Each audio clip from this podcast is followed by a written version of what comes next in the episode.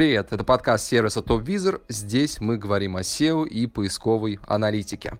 У микрофона Павел Михайлов, но сегодня я не один. Это гостевой подкаст, и в гости к нам сегодня пришел Андрей Станецкий. Это фрилансер и SEO-специалист, который с 2011 года занимается продвижением сайтов. А сегодня в такой компании мы поговорим о том, как продвигать сайты в Яндекс и Google, какие отличия и сходства есть при продвижении сайтов в обеих поисковых системах, и в целом рассмотрим интересные, возможно, неочевидные моменты продвижения сайтов. Андрей, привет. Про Яндекс и Google сегодня мы разговариваем. Все-таки твое мнение профессиональное. Особенности продвижения. Отличаются вообще продвижение в Яндекс и в Google? И в чем? Вот принципиальное отличие смог бы ты назвать? Да, Павел, приветствую. Я считаю, что разница по продвижению в Яндекс Google, конечно, есть. Что касается внутренней оптимизации, Э, она незначительная, скажем так, то есть методы оптимизации э, белые, внутренней оптимизации, они примерно идентичны.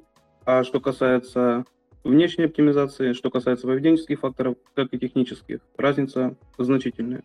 Возможно одинаково эффективно продвигаться и в Яндекс, и в Google? Это сто процентов возможно, множество таких кейсов, э, но для, допустим, молодых сайтов это достаточно сложно, и методы немного будут отличаться. Ну вот обо всем об этом, конечно, интересно было бы поговорить, узнать твой опыт. Поэтому предоставляю тебе слово, можешь начинать то, с чего ты считаешь нужным.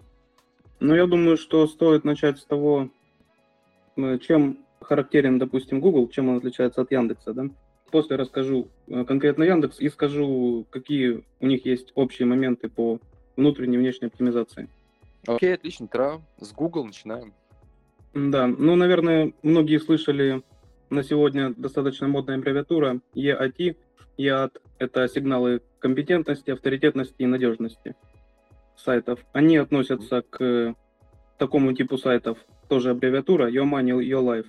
Это подразумевается, что в эту категорию относятся сайты, которые могут влиять на жизнь, здоровье, счастье, финансовое благополучие, там, безопасность пользователей и так далее. Для чего эти аббревиатуры вообще придуманы? Ну, по сути, EIT – это Э, такая, такие условные факторы ранжирования, о, которых стало известно вообще после того, как э, обновились, насколько я знаю, инструкции для ассессоров от Google. Так. И они, собственно говоря, анализируют эти сайты на некоторые параметры именно из категории тех сайтов, которые вот влияют, как раз я сказал, на здоровье, безопасность. Но суть в том, что границы вот этих вот э, сайтов Your Money, Your Life, они такие очень эфемерные, то есть э, сложно понять, э, что они именно имеют в виду, ну, так как, допустим, даже элементарно, ну, понятно, там фитнес, э, новости, юридические вопросы, законы, инвестиции, покупка товаров, то есть интернет-магазины, это все так или иначе влияет на жизнь. Ну, допустим, влияет ли на жизнь кулинарные рецепты, да? Ну, наверное, это можно что-то есть плохое, что-то отравиться, да, ну, в целом... А вот с другой стороны, если мы говорим о том, что нужна ли экспертиза, да, нужна ли экспертиза на э, блоге кулинарном? Ну, наверное, она нужна. И с этой точки зрения, так как EIT – это компетентность, авторитетность и надежность, экспертиза нужна. И таким образом, скорее всего, и такие сайты тоже имеют место быть. Поэтому я считаю, что под EIT большинство ниш, в принципе, нужно оптимизировать. Ага, то есть ты считаешь, что даже выходит за рамки тех рекомендованных и общепринятых ниш, под которые, в принципе, оптимизируются да, эти сайты? Ну, это так или иначе не помешает, тем более, ну, многие SEOшники года, наверное, с 18 имеют чек-листы по коммерческим факторам ранжирования, а это фактически то же самое. Ну, там есть некоторые дополнения, есть что-то новое, э, что мы увидели в этих инструкциях асессорам, да, но в целом не сказать, что... Наверное, самое такое примечательное, о чем мы узнали, это авторитетность автора, то есть что необходимо указывать э, конкретного автора конкретной статьи, эксперта, и желательно, чтобы у этого эксперта была презентация, допустим, в социальных сетях, да, ну, то есть как можно больше открытости. Ну, то есть раньше с этим никто не заморачивался. На сегодняшний день на медицинских сайтах, допустим, без этого нельзя. Я понял, а, а в целом на Google все-таки есть какая-то проверка? Настоящий это эксперт или выдуманный эксперт? И мы создали, например, фейковую страничку в социальных сетях. Проверяют они каким-то образом? Ну вот э, с точки зрения ассессоров, я думаю, что проверяют, потому что, опять же, там нужны сертификаты, которые у тебя есть, нужен уровень образования, который у тебя есть. Э, очень желательно цитируемость в авторитетных изданиях. Э, то есть кто на тебя ссылается. Вот с этого момента я думаю, что очень важно. То есть, ну, по большому счету, как личный бренд, да, уже должен присутствовать в сети да. упоминание. Так, хорошо. А если кратко по EIT, да, какие еще можно основные моменты выделить? Ну, кроме, собственно, упоминания автора, что еще из такого вот прям основного, то, что должно быть? Потому что многие про это слышали, но на практике, ну, даже я знаю, что на практике не все это применяют далеко. То есть все это относится к нишам юридическим, медицинским, да, каким-то туда. Но если это действительно имеет место быть в таких широких нишах общепринятых, то, конечно, безусловно, это интересно. Ну вот по основным таким категориям рекомендаций чек-листа, да, я потом скажу, э, от кого это чек-лист. Общие рекомендации следующие. Вам обязательно нужна страница о компании. Но это как бы и так все знали. Большинство, которые делали сайты веб-студии, фрилансеры, они и так э, с этим работали всегда. Ну то есть да. я вот говорю как раз, что это моменты очень очевидные. Но когда ты берешь на аудит сайт и проходишь по чек-листу, ты внезапно для себя обнаруживаешь, что процентов 20-30 не учтено. А если с полноценным чек-листом по этим EIT-факторам, то может быть и чуть больше даже. И с ними не стоит работать. Это контактная информация э, полноценная, желательно реквизиты компании в этой контактной информации. Любая полезная информация для клиента. Uh-huh. Э, далее, э, значит, по отзывам. Есть еще такой момент, репутация. Вам, нужны, вам нужна работа обязательно с отзывами, то есть очень желательно, чтобы на вашу организацию Э, шли отзывы. Если их нет органических, заказывайте. Есть биржи фриланса, то есть обязательно с этим работать. Э, очень желательно, чтобы это делали клиенты, потому как такие отзывы чаще проходят модерацию. То есть э, Google очень хорошо палит искусственные отзывы, накрученные в смысле. Поэтому работа с отзывами, актуализация отзывов обязательно, реакция на эти отзывы, участие в профильных рейтингах, отраслевых мероприятиях и все в этом роде.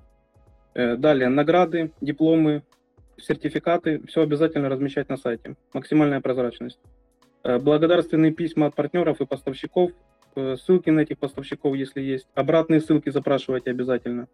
Э, значит, далее, если у вас есть какие-то, какая-то причастность к каким, каким-либо ассоциациям, профессиональным сообществам, партнерствам, тоже это указывайте. Мы участник того-то, мы участвуем там-то. То есть очень желательно аналогично вести, допустим, я считаю, там блог компании, да, галерея, видеообращение. Ну, это редко встретишь, но в идеале, чтобы было какое-то видеообращение, видеопрезентация вашего бизнеса. Э, далее, э, что касается экспертности. Обязательно, э, если это услуги, то отзывы должны быть на сайте. И желательно это не так, необычные отзывы, как это отрисовал дизайнер, сверстали, все. То есть нет формы даже элементарной для размещения отзывов.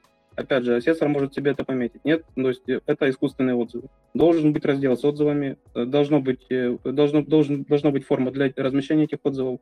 Далее, сертификаты на продукцию, если вы что-то продаете, информация о контролирующих организациях и информация об авторах контента. Это то, что я говорил.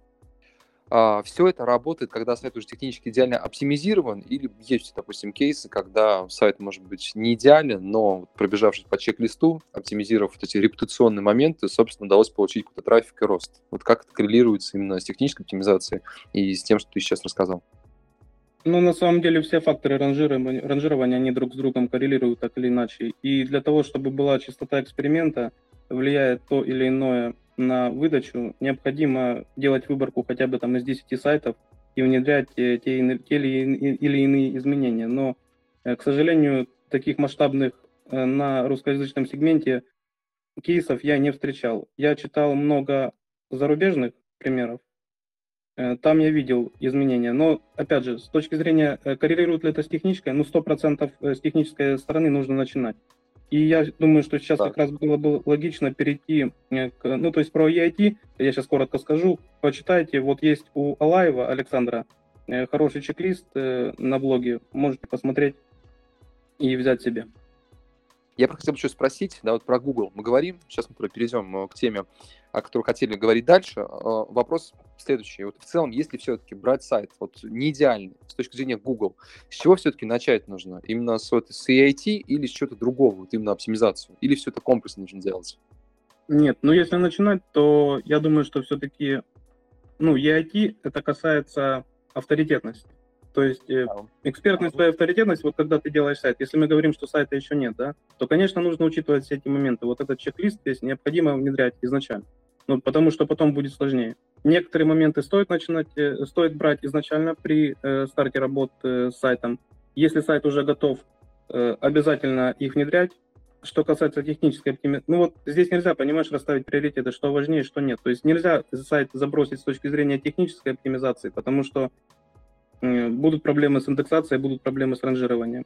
Особенно если это касается сейчас того же Core Web Vitals, о котором позже скажу, да, он скоро начнет более активно участвовать в ранжировании, э, этот фактор, и тогда так или иначе придется под это оптимизироваться. Э, но если мы говорим про старт продвижения сайта, да, то, наверное, нужно начинать с азов, это с семантического ядра. Представим, что сайт готов, э, максимально, максимально расширяем семантику, если, если она есть. Если ее нет, собираем ее от всех конкурентов со всех возможных источников, э, парсим все, что можно, группируем, кластеризуем. Если не умеете это делать, делегируйте специалистам, потому что именно на этом этапе можно настолько сильно обжечься, что потом э, потеряете деньги на тот контент, который вы выкинете. Неправильная будет кластеризация, э, каннибализация будет значит, документов между друг другом, и придется потом это все перерабатывать. Поэтому семантика однозначно стоит заморочиться в начале, оптимизировать, оптими, оптимизировать технически и под EIT. Ну, то есть это все в ряду, но все-таки приоритет я бы, наверное, отдал семантике. Ага. Мне кажется, семантика как раз-таки та история, которая и для Яндекса, и для Google важна. Вот, и в связи с этим, наверное, такой вопрос, и, может быть, короткий ответ получится. А, все-таки кластеры для Яндекса и для Google, они по большей части похожи или они отличаются разные вот, по опыту группировки проектов?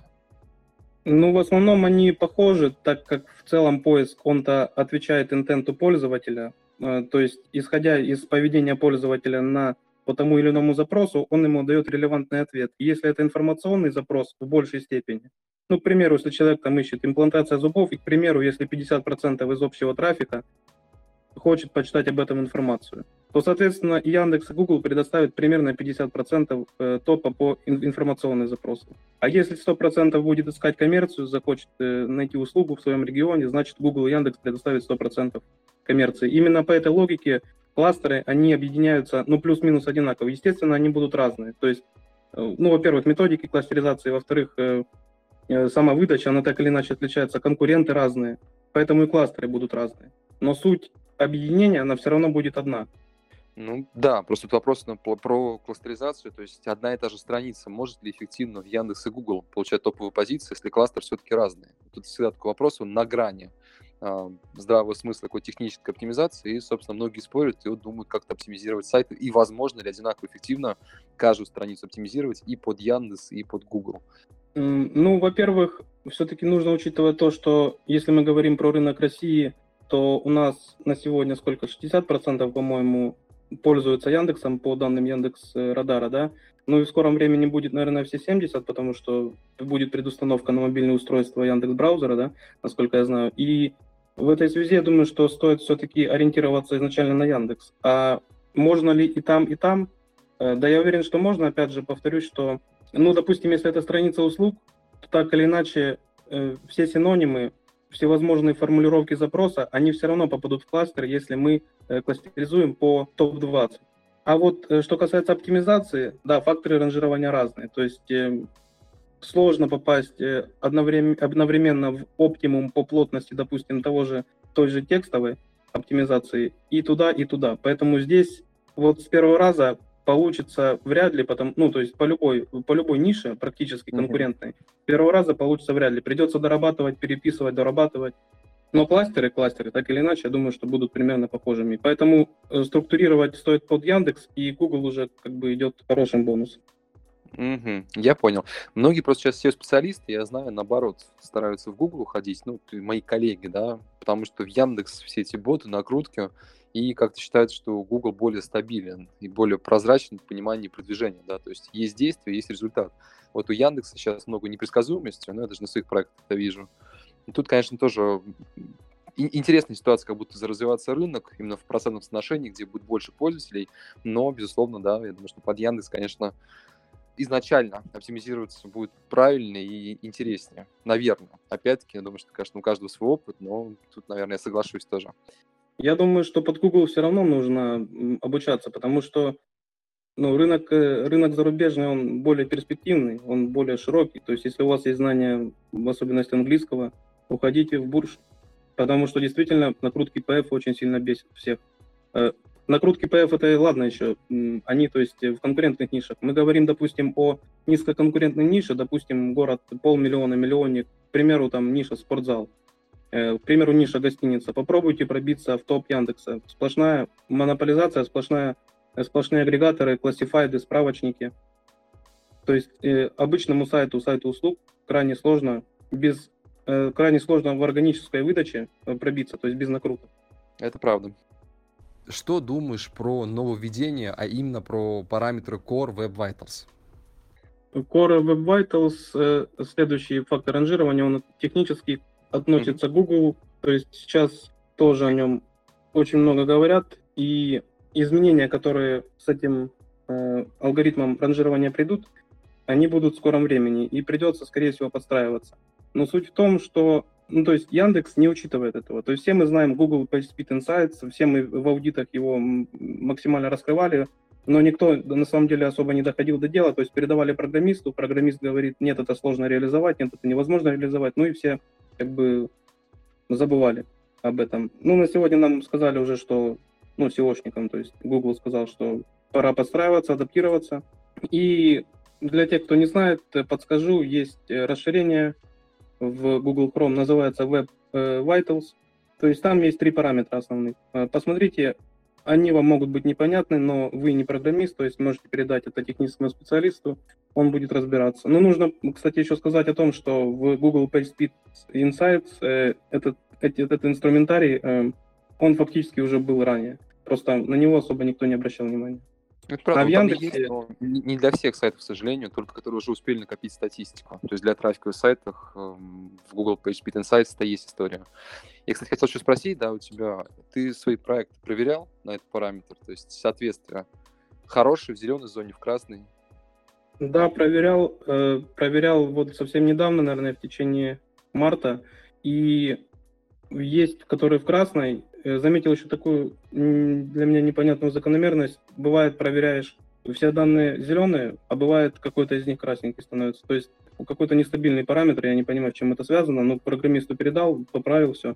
Есть некоторые проекты, на которых осталось, но после изменений пока я никаких вообще, никакого эффекта вообще не заметил. Но это не значит, что его не будет в ближайшее время, потому что ну, не зря из этого как бы Э, дыма без огня не бывает вообще. Это правда. На самом деле, то, что может меняться из красного в зеленый, потому что параметры живые. То есть они, по сути, каждый день могут меняться. Там то, что Google накапливает статистику по сайту, то он начинает через Core Web Vitals, по сути, презентовать владельцам сайта. То есть даже можно в Google Analytics это увидеть. Я тоже вижу, что некоторые страницы меняются, выходят из э, зеленой зоны в красную. То есть, ну, действительно динамичная история.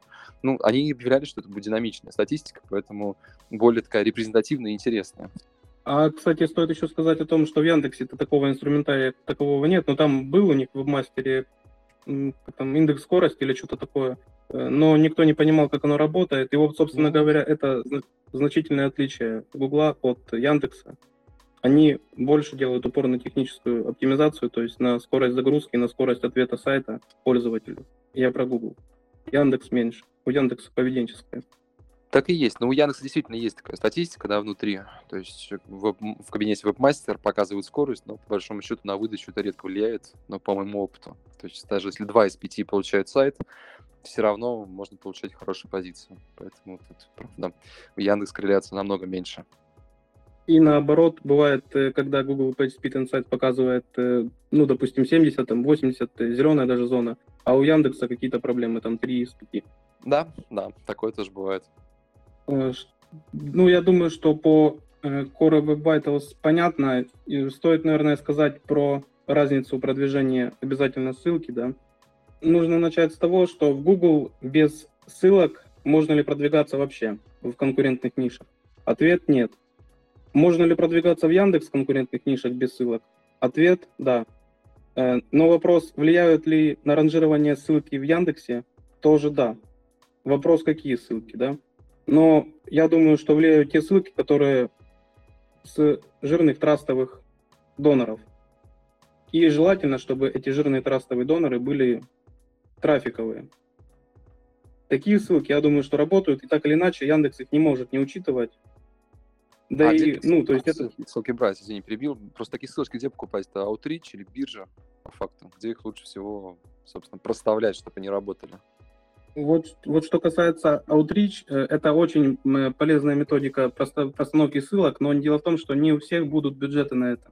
Outreach, кто не знает, это напрямую пишем вебмастеру по, какому, по, по какой-то конкретной статье, мы, допустим, там, не знаю, магазин маникюрных принадлежностей, да, э, нашли статью там э, по, там, как делать маникюр топ-10. И хотим с него проставить ссылку. Пишем вебмастеру, он заявляет какой-то ценник, который будет, скорее всего, значительно отличаться от того ценника, который вы найдете на бирже ссылок. То есть на SAP, на Google Trends, Emerlinks и будет дешевле.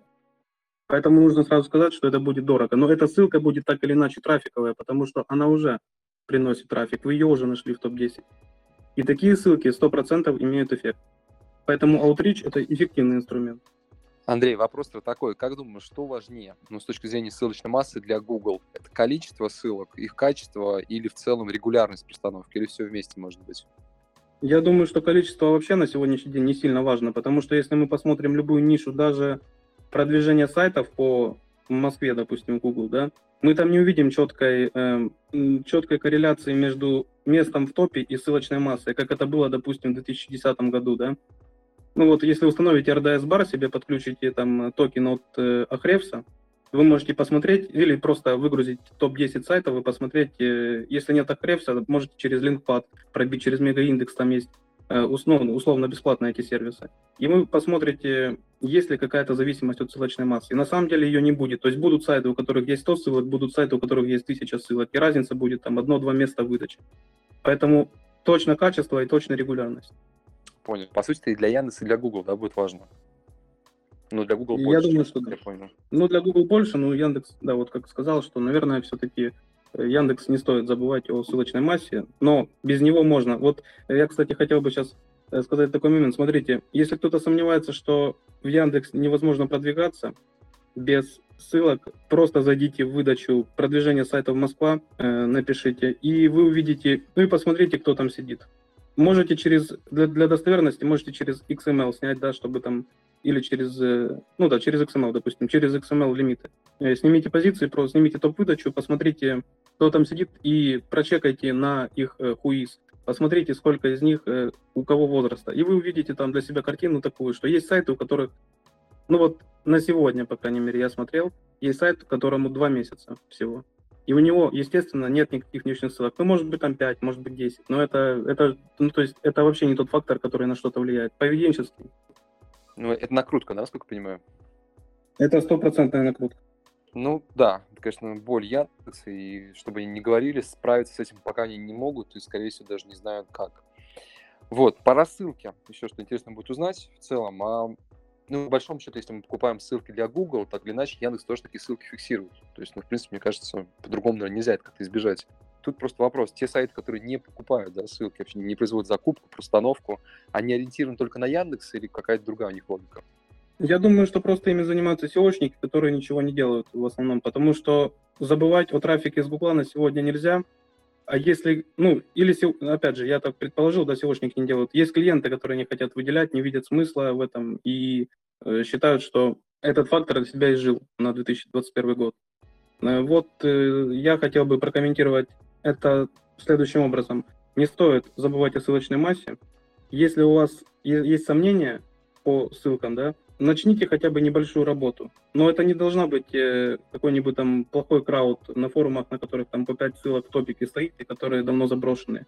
Это не должен быть прогон по каталогам тысячи штук. Э, можете начать хотя бы элементарно регистрация ручная в каких-то белых каталогах нишевых. Можете купить там 10-15 ссылок в течение двух-трех месяцев. Вы посмотрите на корреляцию э, изменений выдачи с покупкой ссылок Google через месяц. Угу. Возможно, Андрей... у вас такая ниша, в которой это и не нужно. То есть, может быть, у вас низкая конкуренция. И тогда, да, ссылки не нужны.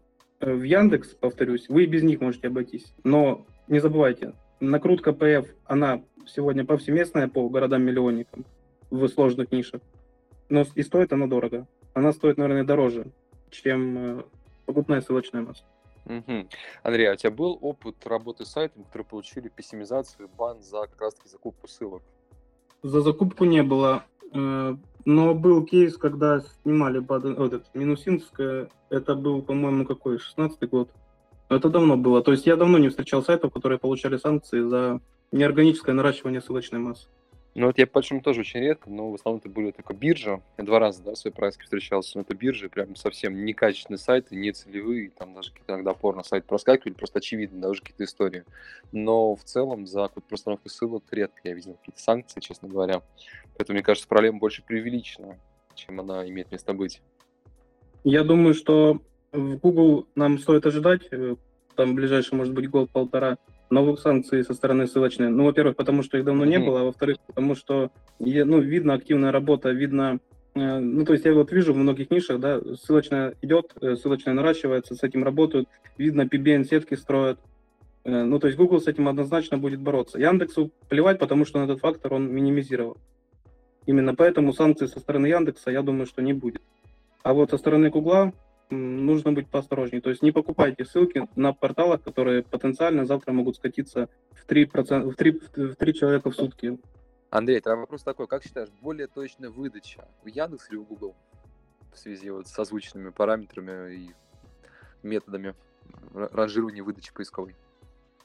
Сто процентов Google, потому что Google, опять же, ориентируется больше на авторитетность. Он видит, кто вкладывает в сайт усилия. Яндекс, можно, сделал сайт, э, нагулял профили за месяц-два, а можно и, пораньше, да, начал накрутку, все, там через, э, ну, то есть э, пульнул в топ-50, 150 поднакрутил, все, в итоге топ-10 выстрелил. Да, конечно, будут баны этих сайтов со временем Яндекс. То есть талокеры и асессоры, они не спят.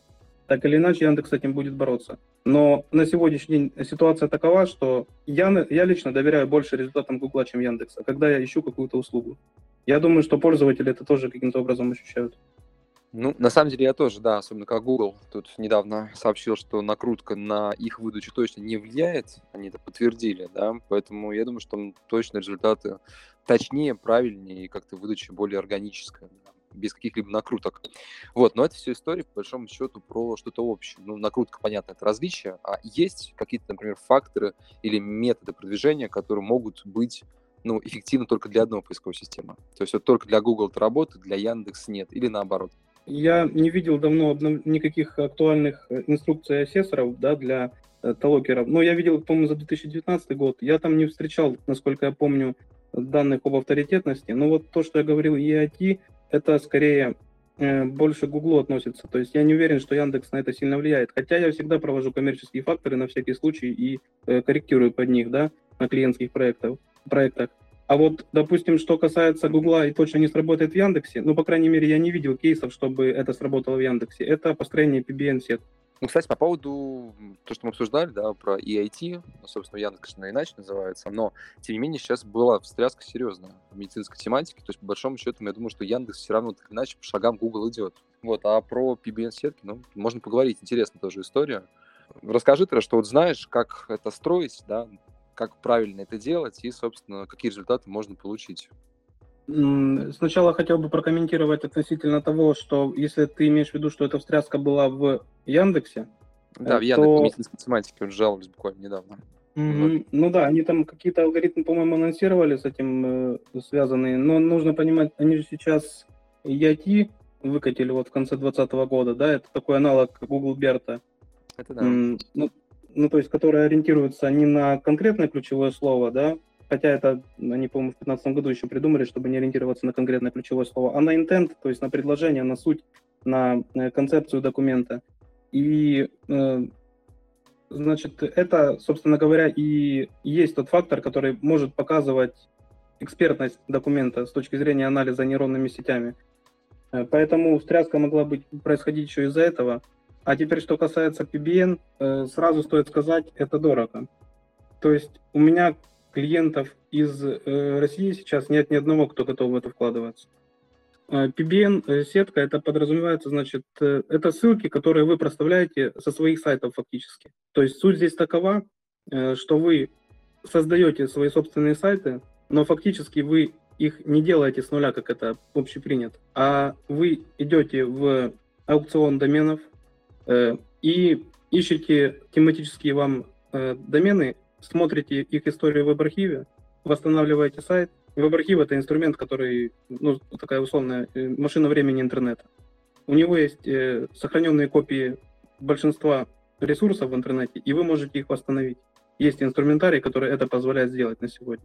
Восстанавливаете это все на эти домены, обязательно эти домены регистрируя, регистрируйте их на private person обязательно, на разные аккаунты желательно, хостинги разные, то есть все должно быть разное. Нигде не указывайте смежные аккаунты, э, не, не, точнее не регистрируйте смежных аккаунтов, не ставьте одинаковые аналитики э, и не э, ну, в общем, вот это все не должно быть аффилировано, потому что если вас спалят, она фактически вся, эта сетка нивелируется, то есть она больше не приносит эффект. Более того, можно еще там слаботать санкции, если сильно с этим спамить. Это первый метод, да, то есть мы идем, покупаем домен, восстанавливаем сайт, ждем, пока он начнет приносить трафик, а опять же, нужно покупать те сайты, которые будут приносить трафик. То есть, если мы видим, что у домена есть потенциал, у контента, который был на сайте, есть потенциал, э, тогда стоит этим заниматься. Если это какой-то просто какой-то сайт-визитка там двухстраничная, и она вообще ничем не примечательная и не будет привлекать никоим образом органический трафик, не заморачивайтесь, этого не делайте.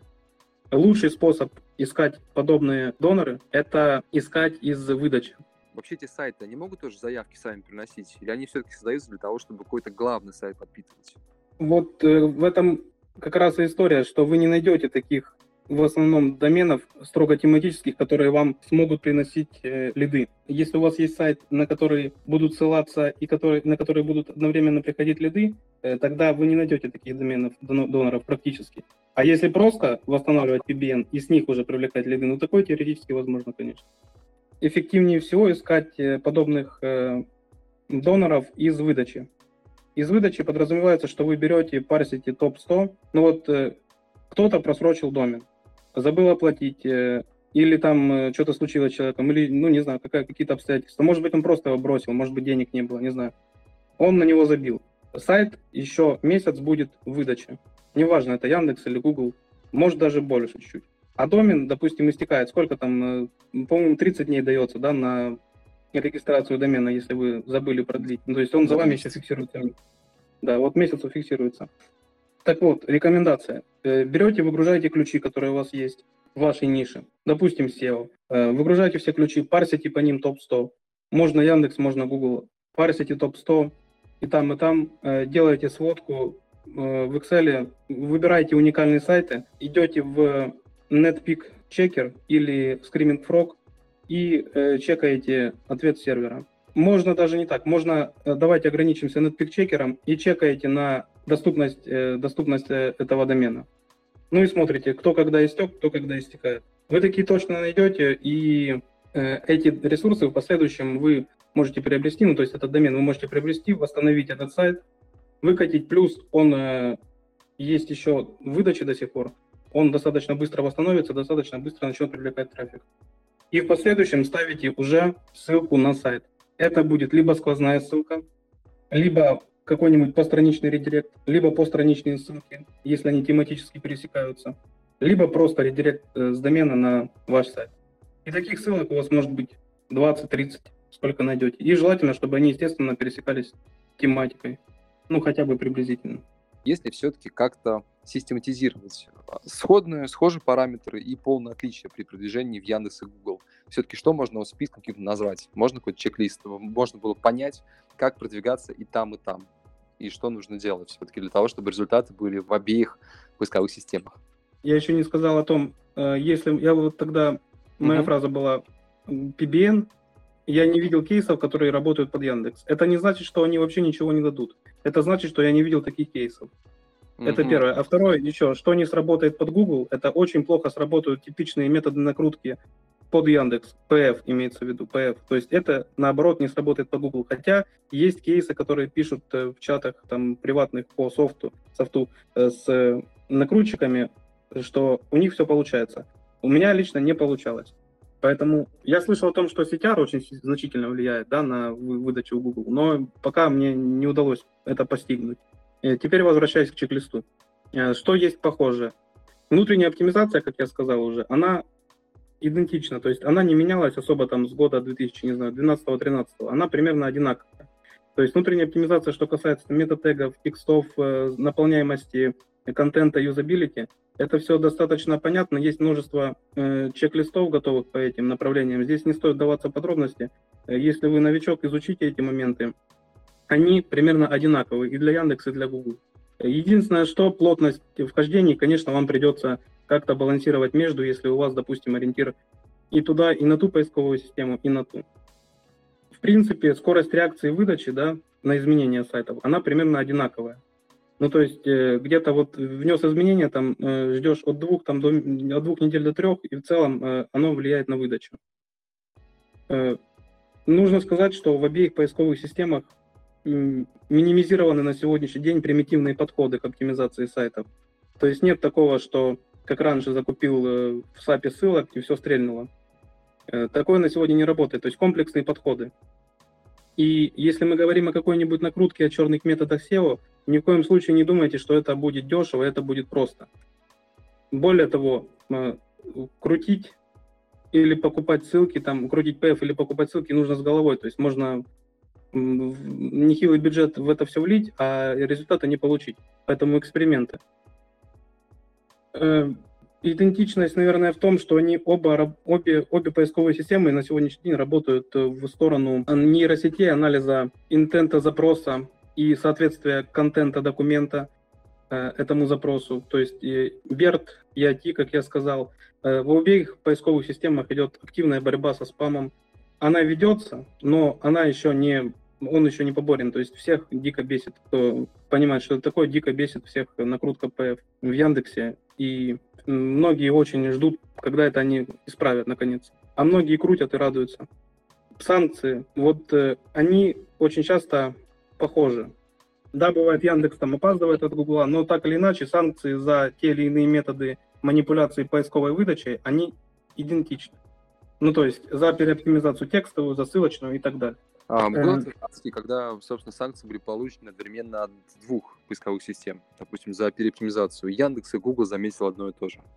Ну, такое, я думаю, можно встретить только на дровеях, потому что белые сайты, даже те, которые там попали в какую-то беду, ну, к примеру, взломали. Вот у меня недавно был клиент, которого взломали.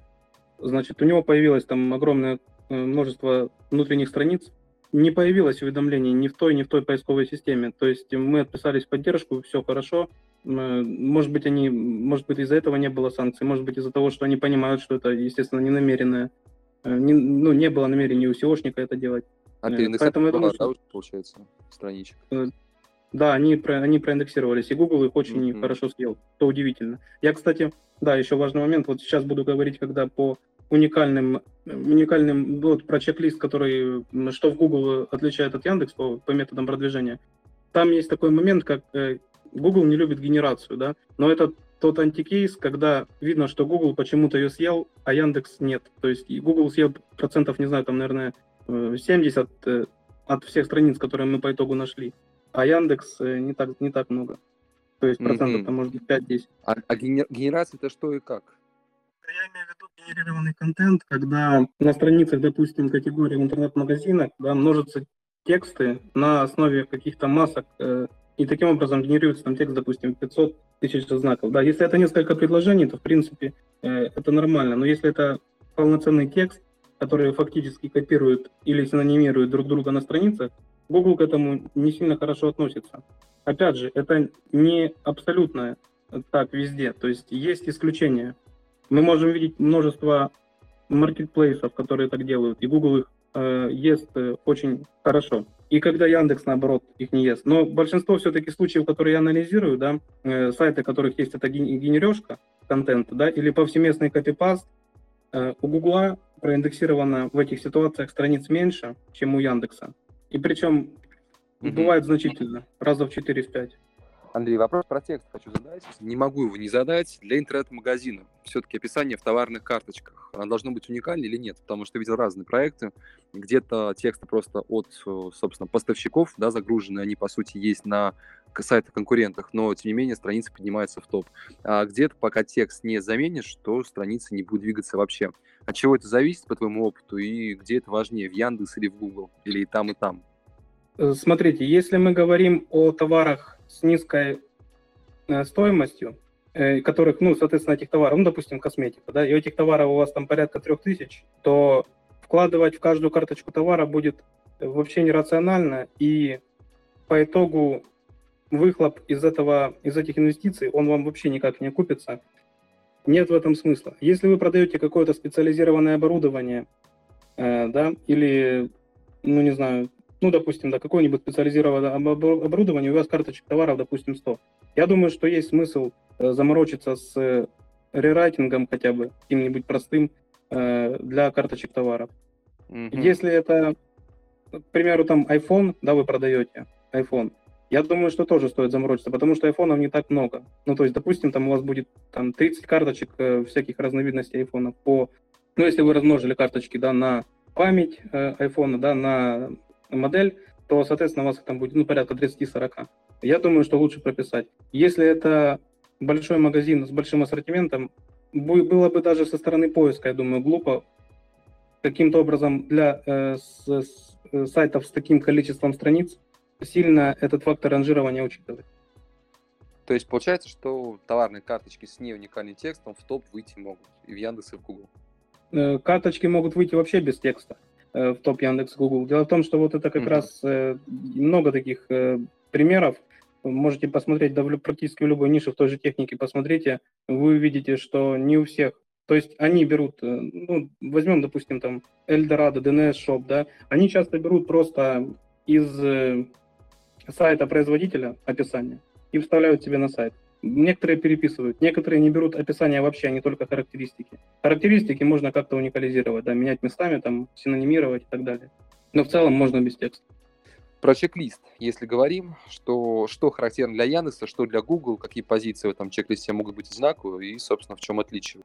Э, смотри, Павел, Яндекс это, ну, первое, я бы сказал, бы, сомнительная эффективность внешних ссылок. То есть она есть, но она не столь значительна. Далее, э, второе, это, ну, я, наверное, второе нужно было бы поставить первым, значительное влияние поведенческих факторов на сайт, на, на ранжирование сайта.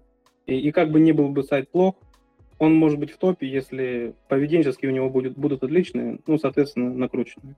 Далее, огромное количество выдачи маркетплейсов, там, Wildberries, Lamoda, Озоны, агрегаторов, э, там, Тугисы, Афиши, продукторов, не знаю, классифайды, доски объявления эти, Авито, там, Юла, OLX, э, э, а, OLX это украинский, э, значит, справочники, каталоги и так далее. Ну, то есть малому бизнесу все сложнее и сложнее в Яндексе пробиваться в узких нишах. Э, потом, ну, опять же, вот монополизация выдачи Яндексом, она на сегодняшний день значительно ощущается, если вы SEOшник давно, то вы понимаете, что раньше контекста было там не 4 спецразмещения, да, что раньше гарантированных показов было не 5, что колдунчиков, таких как карты, например, Яндекс услуги, Яндекс Маркет, э, их э, либо не было, либо, ну, Яндекс услуг маркета раньше вообще не было там до, не знаю, какого-то года, но их сейчас очень много, то есть мы в любой нише практически вбиваем, и что мы видим? Мы видим там 4 спецразмещения, там несколько ответов агрегаторов, потом колдунчик карт, или там услуг, или маркета. И только потом идет органическая выдача, в которой, опять же, там сильные мира всего занимают, сильные мира всего занимают места. Потом, опять же, выдача под э, контекста, под, э, под топ-10 этим. Опять же, Яндекс.Дзен, Яндекс.Кью э, в Яндексе, то есть монополизация значительная. И, кстати, кто не знает, э, там э, недавно был иск, по-моему, или какое-то заявление в антимонопольный комитет от Авито, Циана, профи.ру на Яндекс за дискриминационные условия на рынке интернет-поиска. Э, потом, далее, у Яндекса немного ниже CTR в топ-10, чем у Гугла, но незначительно, оно, наверное, скоро выровняется, я думаю. Э, но пока у Яндекса он чуть ниже. Далее, разная классификация запросов бывает Гугла и Яндекса. Ну, то есть я больше классификации запросов, вот классификации запросов именно, я доверяю больше Яндексу, потому что он учитывает поведение пользователей. Да, накрутка есть, и это значительно влияет. Но в целом на ответ э, интенту пользователя никак. То есть я не вижу этого. Поэтому я э, с точки зрения классификации запросов доверяю Яндексу больше. Э, далее, и Яндекса, вот с точки зрения SEOшник, он дает чуть более развернутый инструментарий для анализа, для работы. Это он дает ну, официальные лимиты XML, которые выдаются Яндексу в мастере или которые вы покупаете у, у бирж допустим, там XML прокси, вот там, где я беру э, XML лимиты. Это если снимать вручную, да. Э, можете снимать через TopVisor, э, там это удобно, визуализация, все хорошо в этом плане. Там, то есть кластеризация, релевантной страницы, весь функционал есть. Действительно, действительно все удобно. Особенно с инструментом сейчас можно еще и анализ конкурентов делать, поэтому тоже, скажем так, то визор на новый уровень выходит в плане работы сервисов и работы с сервис-специалистами. Э, значит, продолжаем дальше по Яндексу. Точные данные он дает э, по ключевым запросам. То есть, если кто-то собирал, вот э, кто не знает, да, в Украине сейчас не работает Яндекс. И там 100% рынка это Google. Ну, там 90 там, с чем-то, 95, скажем. В Google, то есть там нет такого источника данных, как Яндекс. А у Google дает очень такие какие-то поверхностные данные по частотности, и они, более того, не всегда точны. Если у вас аккаунт без рекламного бюджета, то есть не было на нем э, открутки рекламы, то у вас будут э, очень поверхностные данные. Поэтому в идеале снимайте через TopVisor. Если у вас нет такого аккаунта, снимайте через TopVisor э, частотности к, по Google по Украине. Так вот, а Яндекс при этом, Яндекс, дает нам весь инструментарий максимально развернутый через WordStat по анализу ключевых запросов. Даже тех, которых сам WordStat нам не предоставляет, он дает по любому, по любому запросу частотность, базовую, точную, Э, без учета хвостов. И четвертый даже вид частотности, это который э, с учетом порядка слов. Максимальный функционал для э, SEOшников для того, чтобы приоритизировать ключевые запросы в семантическом ядре. Ну и Яндекс, опять же, дает нам возможность да, в Яндекс метрике, в, в визоре смотреть поведение пользователя, чего нам Google не предоставляет. Ну и, наверное, что еще сказать про, про Яндекс Топ. Значит, можно попасть в Яндекс молодому сайту. Ну, то есть, пусть это будет черную, но э, такой метод имеется. Новичку э, этого никак не достичь. То есть, э, здесь нужно иметь опыт, софт, э, ресурсы для этого, ну, соответственно, бюджет, э, хороший сервак желательно. Для того, чтобы молодой сайт попал в топ э, за счет поведенческих. Google молодому сайту попасть в сильных нишах э, практически невозможно. Ну, очень сложно, по крайней мере. Ну и э, так тезисно немного про Google, опять же. Это в чем отличие? Это на сегодняшний день э, компетентность, авторитетность, надежность EIT. Не забывайте оптимизировать под Core Web Vitals, потому что скоро этот фактор ранжирования будет содействован более активно, чем сейчас. В Google не забывайте про ссылки обязательно. Далее, э, в Google сложно собирать семантику. Рекомендация. Ну, то есть, вот я уже сказал, да, что частотности очень отличаются от реальных. Я недавно собирал семантику под Украину, э, ну, это где-то примерно 35-40 э, миллионов жителей. И мне это очень смущало, картина с э, частотностями. Поэтому я снимал дополнительно, и всем рекомендую снимать для Яндекса, для того, чтобы понимать, насколько вообще реальные эти запросы. Я снимал не для всей Российской Федерации, для Яндекса, а для э, Ленобласти и для Московской области. Ну, то есть там сколько, 30 миллионов, 40 миллионов, не знаю точно сколько. Э, населения, да, но точно оно платежеспособнее, и точно, если есть в Ленобласти и Москов, Московской области, значит, этот э, спрос чем-то оправдан. Ну, то есть спрос, который указывает э, Google э, через свои частотности. Так вот, и бывали ситуации, наверное, не знаю, порядка таких 20 категорий, когда Google показывает там частотность 100, 50, 20 в месяц, Яндекс при этом показывает даже по базовой частотности 0. Это о чем говорит? Ну, во-первых, это может говорить о том, что Яндекс, на, в Яндексе да, не представлены эти товары на рынке. Но я проверял, представлены. То есть э, это говорит о том, что Google часто предоставляет бредовые значения по частотности. Поэтому в идеале сверяйтесь с Яндекс. Далее в Google локализация выдачи, да, ну, то есть э, геозависимость запросов, она точно на сегодняшний день работает, в том числе даже гиперлокализация, да, она работает, но нужно понимать, что если, допустим, вот в маленьком регионе каком-нибудь э, вы вводите запрос, то, э, ну, допустим, коммерческий, по вашему мнению, да, там могут быть сайты, допустим, из Москвы. Ну, то есть Google в этом э, пока еще по России есть некоторые проблемы. Я не знаю, как за рубежом, не сильно знаком с ситуацией с локализацией выдачи там, но знаю, что в России точно эта проблема имеется. В Google Э, выше, наверное, заспамленность текстов в топ, поэтому, ну, с приходом Берта она, наверное, немножечко все-таки уменьшилась, но все равно я, я пока вижу все-таки еще тенденцию на то, что в Google э, чуть-чуть можно подспамить, да, но все равно осторожнее, потому что алгоритмы, ну, то есть э, не спамьте сильно в текстах. Не забывайте, что был Баден-Баден, и Баден-Баден накладывается хостовый, поэтому можно попасться с этим. Далее, Google, как я говорил, не любит генережку, не сильно любит генережку, не, не любит копипаст, уникализировать, если есть такая возможность. В Google рекомендация, то у кого есть немного бюджета на контекст, вкладывайте немного в контекст, потому что Google контекст дешевле. Ну, практически во всех нишах, в которых я работал с контекстом, да, Google был дешевле по цене клика в средней. И еще, Google, осторожнее, если у вас, у вас есть аффилиаты, да, если вы несколько хотите сайтов представить в, в, каком-то регионе, да, э, ну, то есть э, Google их палит э, лучше, чем Яндекс. Яндекс на сегодняшний день может пропускать несколько аффилиатов свободно. Но главное, чтобы метрики были разные. И даже, скажем так, жалоба от конкурентов не всегда влияет на это. Ну, хотя влияет. И далее Google э, привередлив технически, технической оптимизации. Скорость загрузки, наличие разного рода ошибок, микроразметка. Об этом всем не забывайте. Если как-то к логическому завершению подводить, я бы, наверное, задал вопрос, который лично мне интересен. Вот если бы ты, например, работал сейчас на российском рынке, тебе нужно было бы выводить сайт для бизнеса, возможно, интернет-магазин, для того, чтобы как можно быстрее бизнес стал получать продажи. Все-таки ты бы какую поисковую систему выбирал? Яндекс или Google для этого?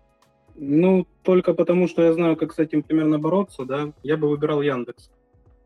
Но закладывал бы сразу в бюджет, ну, если это Яндекс, скажем так, э, большой интернет-магазин, да, тогда, в принципе, все само собой как-то будет. А если это маленький интернет-магазин, то нужно множить карточки товаров, там где-то что-то категории подкручивать, подкручивать, потому что без, э, скажем так, с низким ассортиментом, да, э, с маленьким ассортиментом крайне сложно в Яндексе. В Google как раз э, возможно. То есть если маленький ассортимент, то ориентир на Google, наверное, больше. Если ассортимент большой, то я бы работал с Яндексом в первую очередь. Спасибо большое за ответ, спасибо большое за подкаст. Было интересно провести свое время, пообщаться. Я думаю, что будут, если вопросы задавать в комментариях, ты тоже обязательно присоединишься а, в социальных да, сетях, конечно. ответишь. Спасибо, это был подкаст Топ Визор. Спасибо, Андрей. Пока-пока.